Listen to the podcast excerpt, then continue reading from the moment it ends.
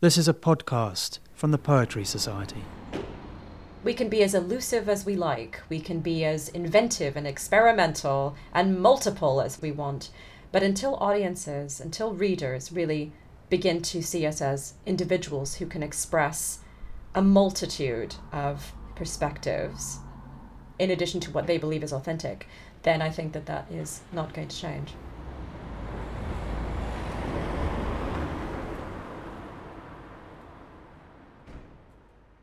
Hello, I'm Mary Jean Chan, guest co editor of the spring 2020 issue of the Poetry Review alongside Will Harris.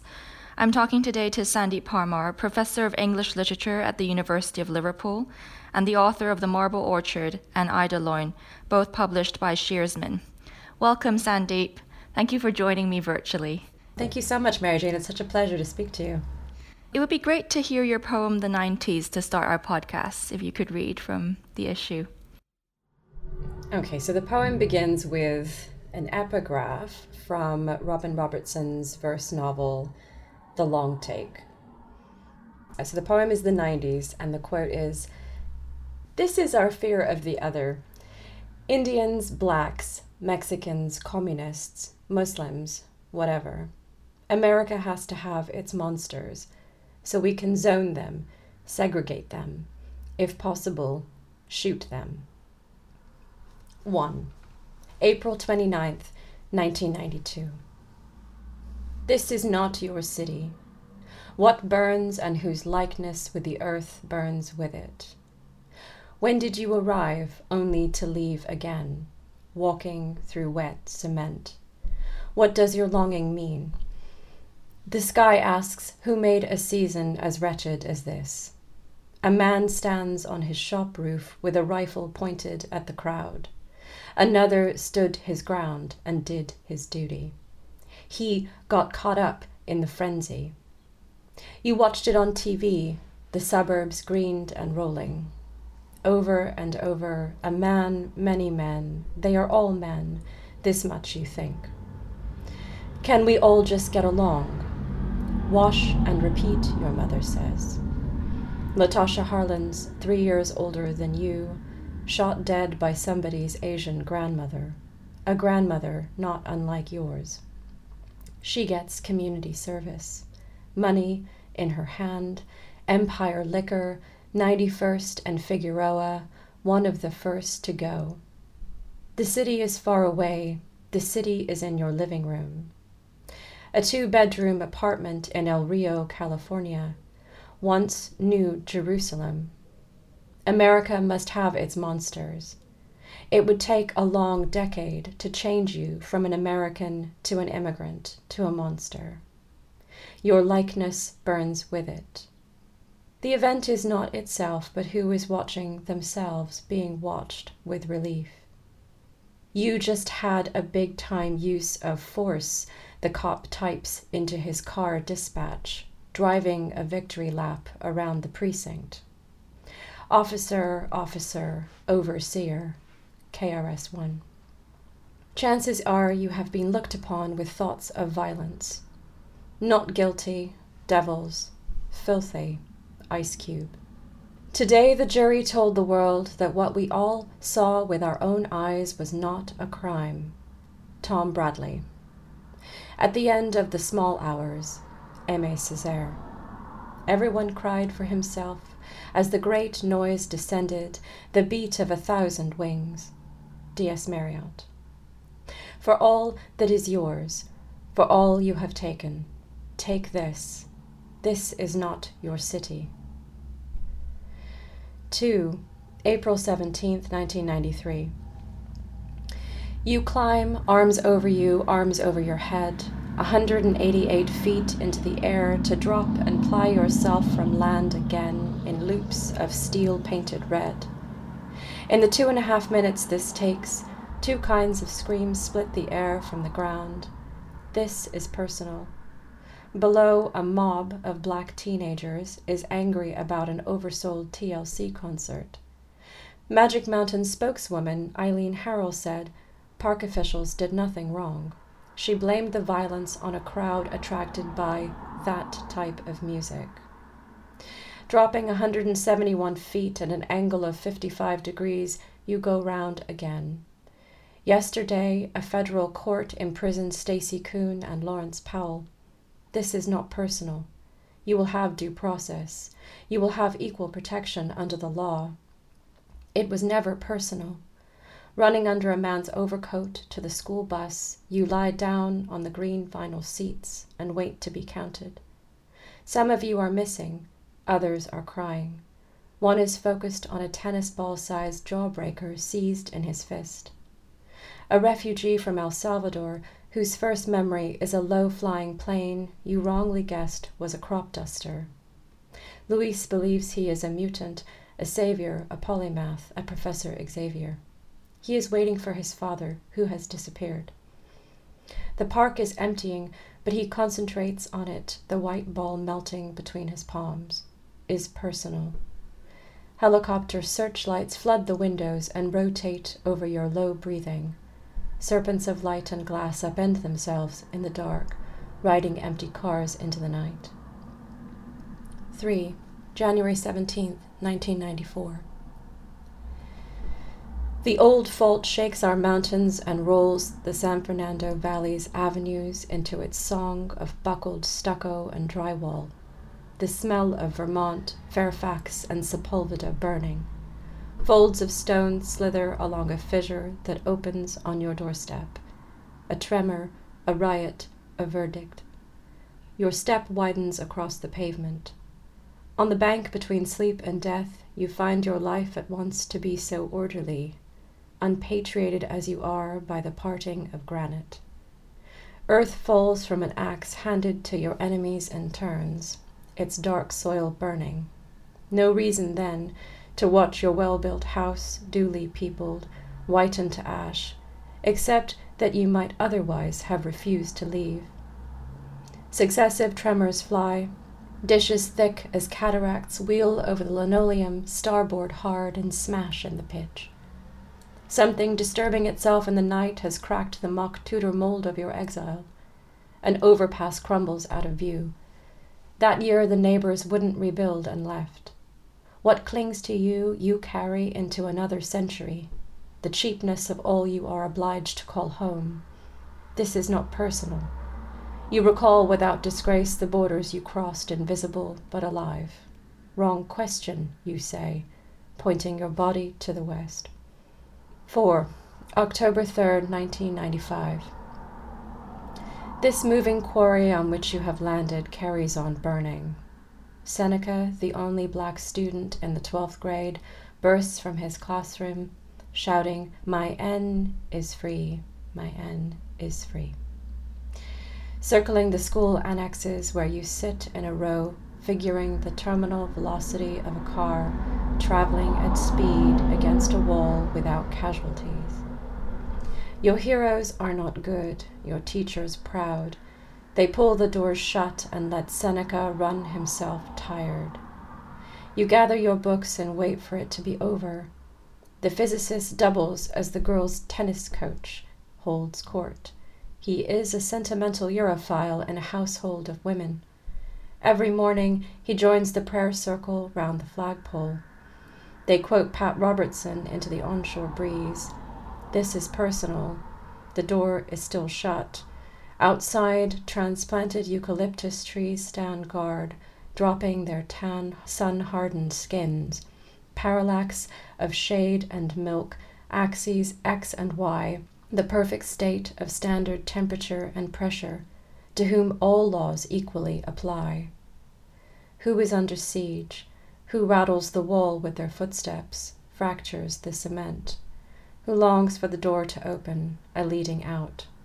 Tracks that appear in the blood, intersecting nowhere, a victory, a quarterback. Who stays on like this until they die? Thank you, Sandeep. That was absolutely mesmerizing reading. I just thought we could start by talking about the genesis of this poem which is about the LA riots and about the use of police brutality against Rodney King. But obviously, in the wake of the murder of George Floyd and the recent resurgence and an increasing importance of the Black Lives Matter movement, we're discussing the same themes, it feels, again. And history has never ended, it still repeats itself. I was wondering if you could talk a bit about how this poem came about and how perhaps it figures in the current moment. The poem, I think, came out of a, a sense that I kind of increasingly was having to do very separately with some of the issues that you've raised, which is that my experience of growing up in the 1990s was very different than I think the world had become in the first two decades of the millennium, and just trying to work out the difference between attitudes towards race. Being someone who lives in the UK now, I sort of had this halcyon view that the 1990s in America was this time of great equality, and so I sort of felt a longing or a nostalgia for the 90s. Then I went back and thought, hang on a minute, actually, it was really quite bad in many ways, but that actually the violence that I had grown up around in Southern California in the 90s was not violence that was necessarily targeted towards Asian Americans. It was mostly towards Black Americans. And so I started to think more about that. And then I was commissioned by Inua Ellams' Rap Party Readings to write something about hip hop music or rap music. I went back and thought about where that kind of music really intersected with my life. And it was, again, growing up in Southern California and going to school, and particularly around the times of the riots. And so I started listening to music that reminded me of that. But the poem eventually grew and took in other historical moments the O.J. Simpson trial, an earthquake that I experienced growing up.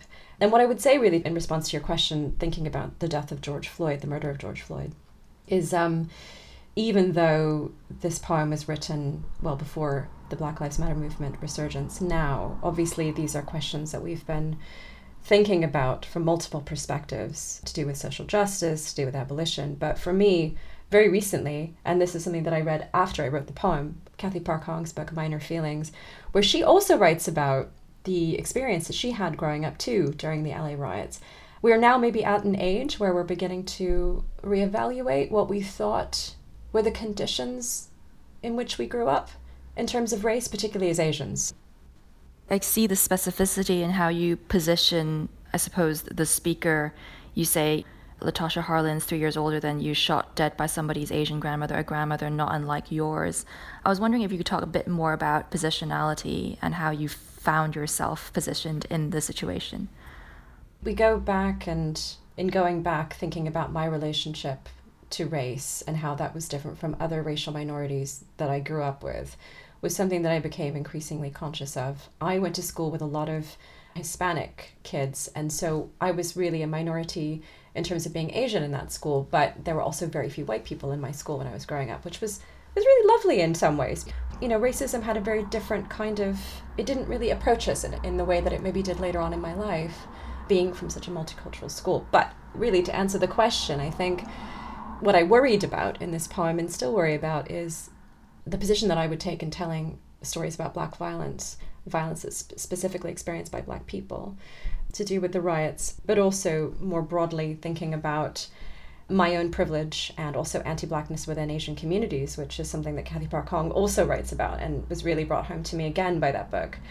So, in, for example, talking about the one black student in my physics class in that last section in high school, and the, his use of the N word, which I felt really uncomfortable about how to use that word. And I think, for example, Danez Smith's recent book, Homie, I think has made us really think again about not just not using that word, but also the ways in which iterations of the word and, and iterations of language to do with identity belong to certain types of storytelling and really don't belong to others. And so I found there was a kind of reluctance and a kind of important discomfort and fear in telling stories about violence that I didn't myself directly experience, except very peripherally. You know, like being in a theme park and experiencing a riot break out. You know, that's a very different kind of violence. But I think it's important for us to be able to account for ourselves in those cultural moments and to acknowledge that we ourselves were part of the problem too. Thank you. That's a really insightful take on the poem, which I think succeeds in many ways, but obviously grapples with very difficult poetic questions. Um, I wanted to ask a bit more about the form of the poem. It's a prose poem in four parts, and I noticed that you use the second person you throughout, and you've written elsewhere about lyric violence and about the issues that emanate from universalizing trope with the lyric I. I wondered if all of that figured into the poem when you were thinking about it, that the choice of the second person was very intentional, and if you could speak more about that. The poem naturally took a prose form because it definitely wanted to resist lyricism. And so choosing the you was another way of doing that. And of course, inevitably, we can't use the you nowadays without thinking about Claudia Rankine's Citizen.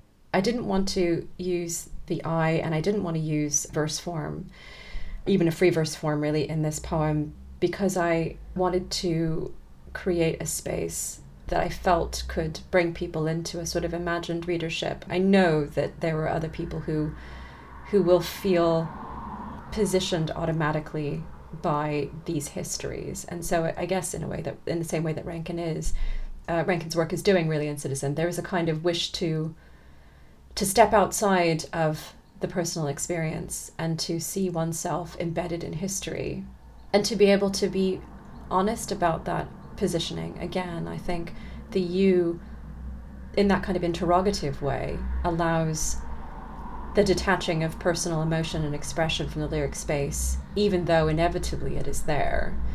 There's something really handy and, and kind of really really useful about being able to hold oneself as a kind of object in a space because inevitably, particularly as people of color, we will become objects in the lyric space. And so there is a kind of preemptiveness in being able to say, here I am as an Asian Asian American child in a space where violence is occurring against black people in very specific moments in history.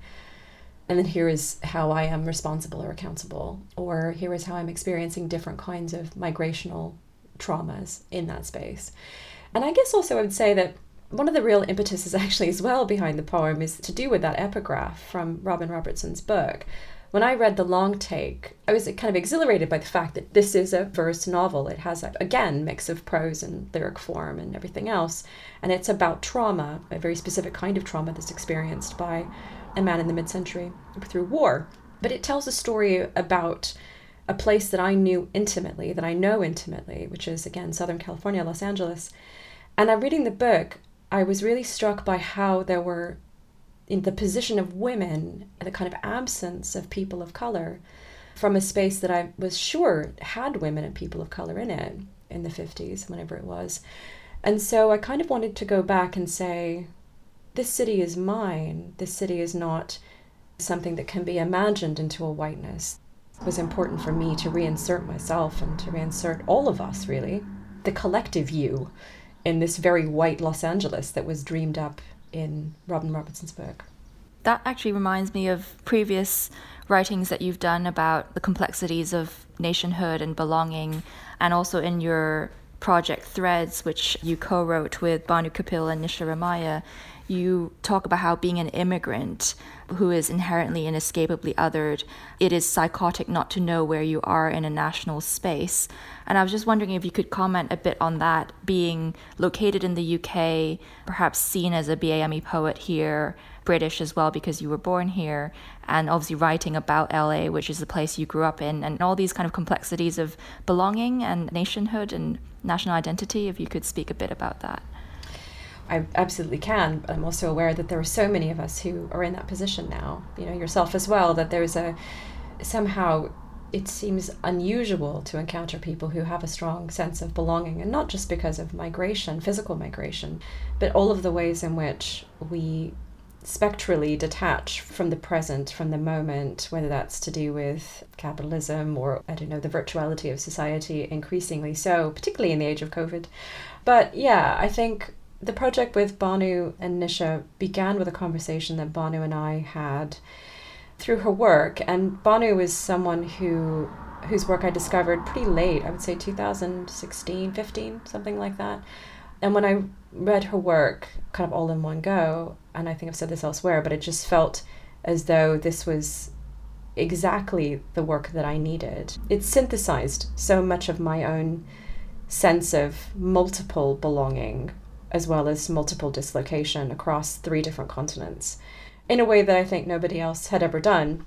And I'm going to go back to Cathy Park Hong again because I think Cathy's book as well is a really helpful piece for me in that story and thinking about the American sense of optimism. So the book Minor Feelings is is a response to a minor feeling is that discomfort or that dislocation from the American dream, American optimism, this feeling that you should belong in a place like America, but you don't. I'm increasingly, and I think everyone, you know, many people are increasingly suspicious of nationalism, although there, of course, seems to be people who are increasingly pleased and, and enthusiastic about nationalism at the same time. But I think that the projects that I will do and have written, I think always are conceived around a space that is very much to do with a border and that belonging for me now is really about really I belong where I don't belong and that is the place that I feel the most comfortable. Yeah, I was very interested when reading threads multiple times that this idea of the nomadic I that you mentioned also in another piece in Poetry London. Do you think that this is the way poetry should go and that this is really how we should be challenging the kind of stability of the lyric I, which a lot of people still seem to cleave to here in the UK. At least in your assessment, not a British subject in the LA Review of Books back in 2015, that was the feeling that poets of color seem to have only a few ways of writing about our lives. Either we're othered or we're sort of supposed to speak from this place of epiphany and universal experience that is obviously tokenized. How do you feel we've progressed or not since then? So the LA Review piece was 2015, and, and I think that five years, a lot has changed in that time. And a lot of that change, well, all of that change has been driven by people of color publishing in increasing amounts. And I think being much more critical about the ways in which they are expected to perform their identity for what is predominantly a white audience in the UK, and it will be for some time, I assume you know, and that's not just me. There's certainly other people I think who've been talking about this, these questions to do with self fetishizing, exoticism, the marketing, and the commodification of poets of color for audiences for a long time. Lyricism itself isn't the problem. And I suppose that if we look at the history of lyric, you know, for thousands of years and multiple historical moments, multiple political moments, different types of faith and different reasons for expression it's very hard, it's impossible to say that lyric poetry is any one thing or another. But lyric, in the post romantic sense that we think about it now, has been expanded in Britain, partly through a reading of American poets, I would say, and the sorts of multiplicities of the lyric that have been possible in the last hundred years in the United States. But also, I think that poets of color who are questioning the ways in which they are meant to reproduce a familiar experience of otherness there has been a kind of a lot of attention, I think, given to poets themselves about how they handle the lyric persona. And even if there's a focus on a kind of transmission of an authentic expression or experience, I think the very nature of authenticity is something that we've questioned now to the point where we, I hope, can't return. I guess where I see the problems are not so much in the poets themselves. I think the problem maybe always has been with the market and the ways in which, as you know, Mary Jean, we've had this conversation many times about reviewers and about publishers. It is unacceptable, really, that we still have reviews that are written about poets of color that begin with very potted, othering biography and spend no time talking about the work. That has to end, that has to change. And I think until that happens, we can be as elusive as we like. We can be as inventive and experimental and multiple as we want. But until audiences, until readers really begin to see us as individuals who can express a multitude of perspectives in addition to what they believe is authentic, then I think that that is not going to change. I definitely agree with your assessment, especially about how writing by people of color are received. I mean, even just recently in The Guardian, poets such as Will and I and Nina and others have been described as Anglo Asian, which is sort of a label that none of us have ever subscribed to or ever mentioned in, in our biographies or in any place really. Um, and also with other mistakes in the piece as well, that was only corrected after we spoke out about it.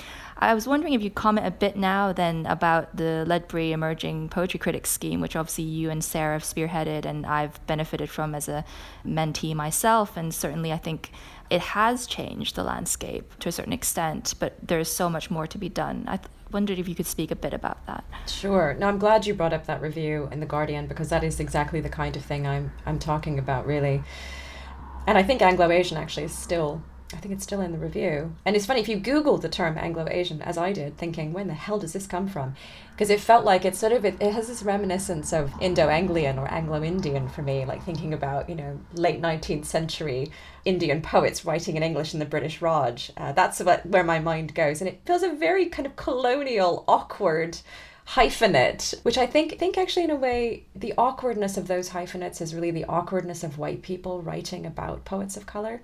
I mean, I almost feel sorry for white critics or reviewers because I sort of think they really don't have the vocabulary. They don't have the understanding to be able to write about poets of color in a way that doesn't make them sound yeah, as if they're reaching for something that they can't understand. And it's, in a sense, it is up to them to educate themselves, and it is up to us to, I suppose, help. But yes, the Ledbury Critics program, the benefits of having all of you wonderful critics. So we have at the moment there are 12 Ledbury critics in the UK and there are four in the United States and we're developing a program in Ireland with Poetry Ireland and others at Maynooth University. So there is a kind of hopefully a collective move towards better reviewing when it comes to poets of color. But partly that is, again, to go back to it's to do with framing poets and it's to really think about the language. So, to create a vocabulary that is in some ways more adept at being able to talk about some of the questions that we've discussed. To do with authenticity, identity, to think about the slippages, the nomadic self, the ways in which the lyric persona does not necessarily associate or identify with the biographical life of the poet, ways in which the whiteness of the universal lyric I is read for white poets that, that is never afforded to poets of color, really, ever.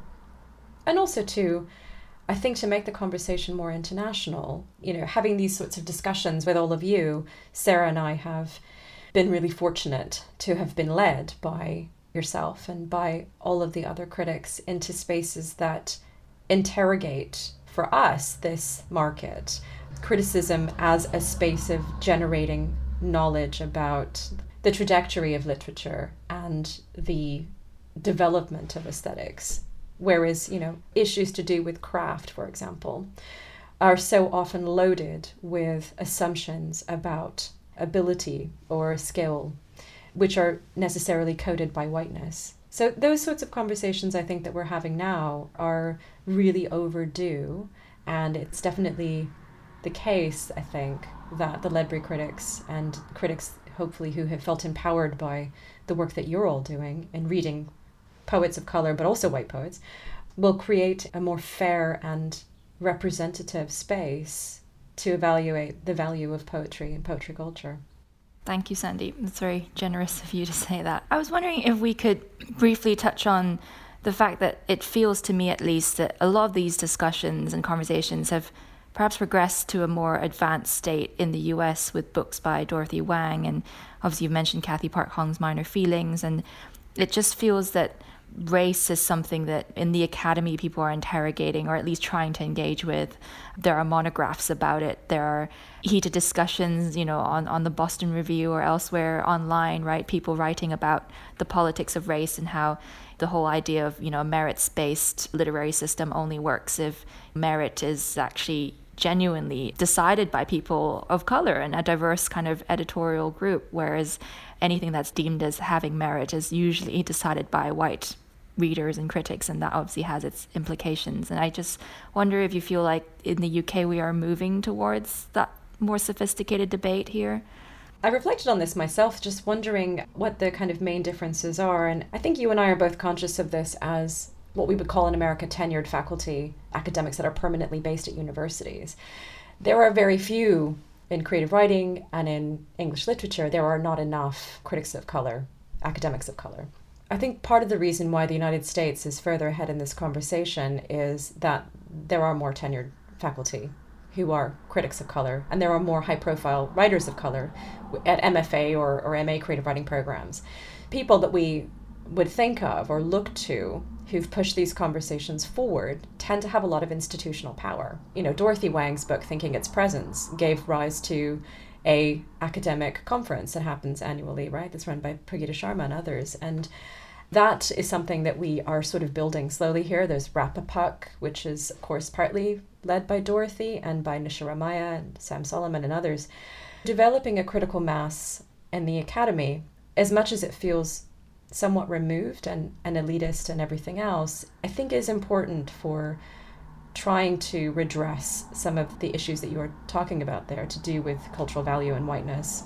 And I think that's why the United States is further ahead in that in terms of criticism. Also, the overlap between academic criticism and mainstream public, what we call public facing critical discourse, so something like reviewing, is different in both countries. I think we have an opportunity here to try to be a part, an active part of the conversation as academics and critics as well.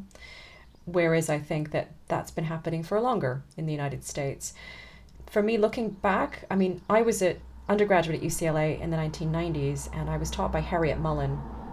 I wish I'd realized what an amazing opportunity it was at the time. I mean, it, I realized it was great, but I don't think I quite realized how lucky I was to be sitting with Harriet then as a 19 year old or whatever. But UCLA's English department was very white. And I remember when I was, again, you know, starting out in creative writing, and I, I read a lot of Maya Angelou.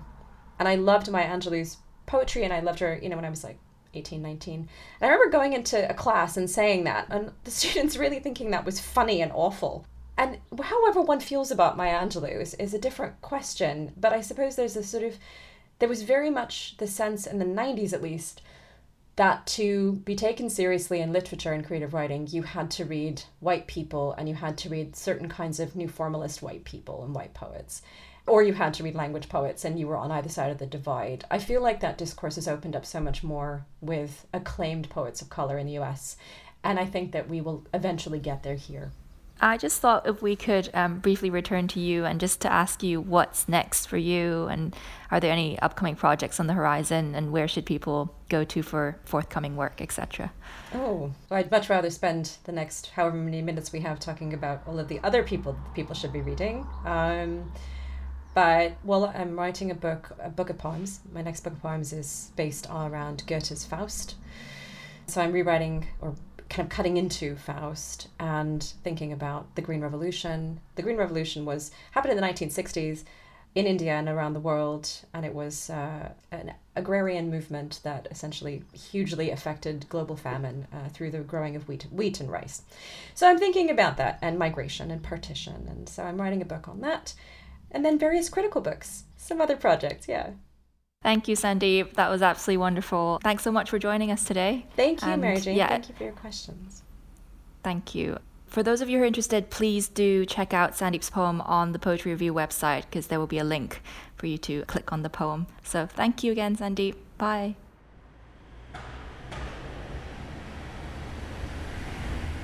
We hope you enjoyed listening to this Poetry Society podcast. To find out more about the Poetry Society and how you can become involved, visit poetrysociety.org.uk.